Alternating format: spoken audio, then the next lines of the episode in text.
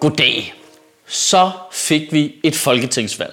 Og det er jo et skræmmende øjeblik. Det er der, hvor vi alle sammen har gået i fire år og glædet os til at slippe af med Helle thorning Schmidt. Og så går det op for en lige det sekund, at det bliver udskrevet, at alternativet er Lars Løkke. Ja, så det er jo sådan lidt, ja, yeah, uh, uh. Det kvalificerer sig næsten ikke til at være demokrati, at vi skal vælge mellem de to kæmpe store idioter. Det er jo nærmest en form for diktatur af idioti. Det valg, der kommer den 18. juni 2015, bliver uden tvivl det valg, hvor flest danskere kommer til at stå inde i stemmeboksen og tænke, jeg gider fandme ikke have, at nogen af de der to skal være statsminister, men hvem af dem vil jeg egentlig have mindst? Helle thorning Schmidt fik lov til at save valgkampen i gang på hendes pressemøde, hvor hun læste så uengageret op af sine papirer, at hun lige så godt bare kunne have affotograferet dem og vist dem på skærmen, og så har fremstået mere menneskelig. Shit, hvor er hun dårlig til at tale. Det er så imponerende. Ellers går hun bevidst efter Dansk Folkepartis vælger og taler bare så langsomt, at det kun er gamle mennesker, der kan forstå det. Men statsminister Helle thorning Schmidt gentog flere gange på hendes pressemøde og i de efterfølgende partilederrunder, at hun søger et mandat til at fortsætte det reformarbejde, som hun påstår har fået Danmark ud af krisen og samtidig vil kunne udbygge den offentlige velfærd for 39 milliarder kroner. Lars Løkke derimod holdt til pressemøde lige efter Helle thorning Schmidt og sagde øvrigt det samme i alle partilederrunderne også, at han går ind for ikke at bruge flere penge i den offentlige sektor, for han er nemlig for nulvækst. Nej, udgiftsstop. Eller var det effektiviseringer? Et ikke bruge pengerki? Nærighed? Nå, der er i hvert fald ikke nogen grund til at hænge sig i, hvad det hedder, for han finder sikkert på at kalde det noget nyt i morgen. Pointen er, han vil ikke bruge flere penge på den offentlige sektor. Men man bliver altså en lille smule træt i face af at høre de to mennesker, der gerne vil lede det her land, påstå, at der kun er én løsning på det fuldstændig absurd avancerede spørgsmål, hvordan sikrer vi god velfærd fremover. Den ene påstår, at man skal bruge penge, den ene påstår, at man ikke skal bruge penge. Altså, hvor, hvor dumme tror de, vi er jo? Altså, alle kan jo godt regne ud, at det er jo meget mere avanceret end det, det er jo ikke, bare, det er jo ikke sådan, så det bare løser alle problemer at bruge 39 millioner kroner på det. Selvfølgelig er du nødt til, som Lars Lykke siger, hele tiden at effektivisere og hele tiden gøre ting mere strømlignet, så ikke vi risikerer, at for eksempel hospitaler ender med at være sådan en stor gammeldags forældet kloster. Hele tiden nogle interne strukturer, der skal fornyes, og der skal spares nogle penge, og vi skal gøre alting smartere. Men omvendt så er det også retarderet at påstå, at du ikke vil bruge flere penge på den offentlige sektor. Hvis der er 100.000 danskere, der får Ebola i morgen? Det, det kommer altså til at koste nogle kleiner på en eller anden måde. Men det er simpelthen så irriterende. Og det værste er, at begge de to statsministerkandidater ved jo udmærket godt, at man er nødt til at gøre begge ting hele tiden. Og på steder, nogle steder sige, her skal vi ikke bruge nogle penge, her skal vi effektivisere, det for gammeldags, vi skal gøre det smartere, og andre steder sige, her er vi nødt til at investere nogle penge for at få noget mere ud af vores sundhedsvæsen for eksempel. Det ved de godt. De ved det udmærket godt begge to. De har begge to været statsminister før. De ved, hvordan de virker.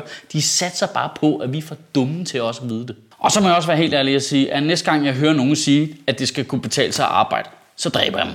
Altså, hold kæft, hvor jeg er træt af det der. Nej, hvor jeg bare savner en gammeldags politiker, der når Lars Løkke fortæller om sin mere eller mindre fiktive kontanthjælpsmodtager, der sagde sit job op, fordi han kunne få lidt flere penge i kontanthjælp. Der savner jeg fandme en, der bare siger, af hvad gjorde han? Af hvad fucking gjorde han? Hvor stor en usolidarisk idiot kan du være, at du hellere vil nasse på alle os andre, fordi du kan få en lille bit smule mere, end at betale tilbage til det samfund, der bare har givet dig gratis uddannelse, SU og veje, hospitaler og skoler og boligsikring og børnepenge og hvad fuck ved jeg. Hold kæft, hvor skal du være et lille bitte menneske, hvis du hellere vil have de 500 kroner mere. Det skal da ikke være de 500 kroner, der motiverer folk. Det skal fandme da være deres borgerpligt til at betale samfundet tilbage for alle de ting, vi har fået af det samfund, mand. Prøv, hvad, hvad vil du helst? Hvad vil du helst?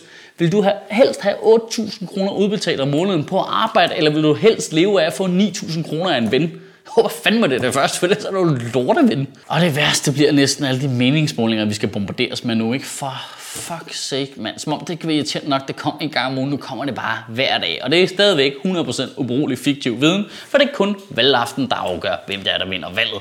Det, det, det er lidt ligesom folk, der gerne vil have kønnet på deres barn at vide, før det bliver født. Man tænker bare slap ned af, mand. Lev livet, det finder du nok ud af. Men børnene giver det mindst en lille bit smule mening, fordi så kan du gå ind og male dit børneværelse blåt, hvis du skal have en dreng, og øvrigt helt generelt er blottet for æstetisk sans. Men det er jo ikke sådan, så alt efter hvem der vinder valget, så går folk bare, åh, det ser ud til, at det bliver en rød regering, så begynder folk bare at flytte alle deres penge i skattely.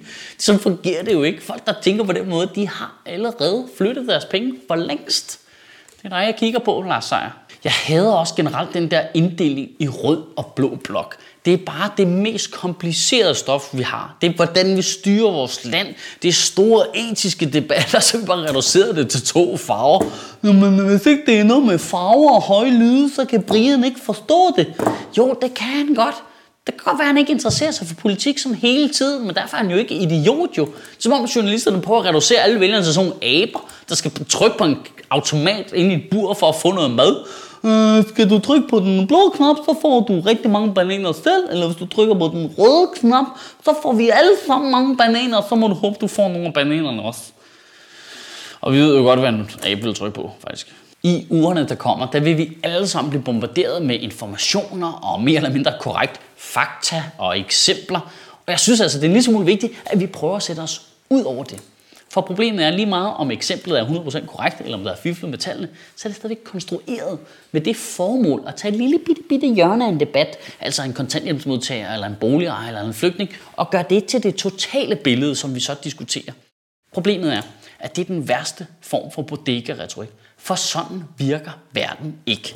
Verden er ikke lille bitte og simpel. Verden er kæmpestor, uoverskuelig, avanceret, nuanceret, og det ved vi jo godt.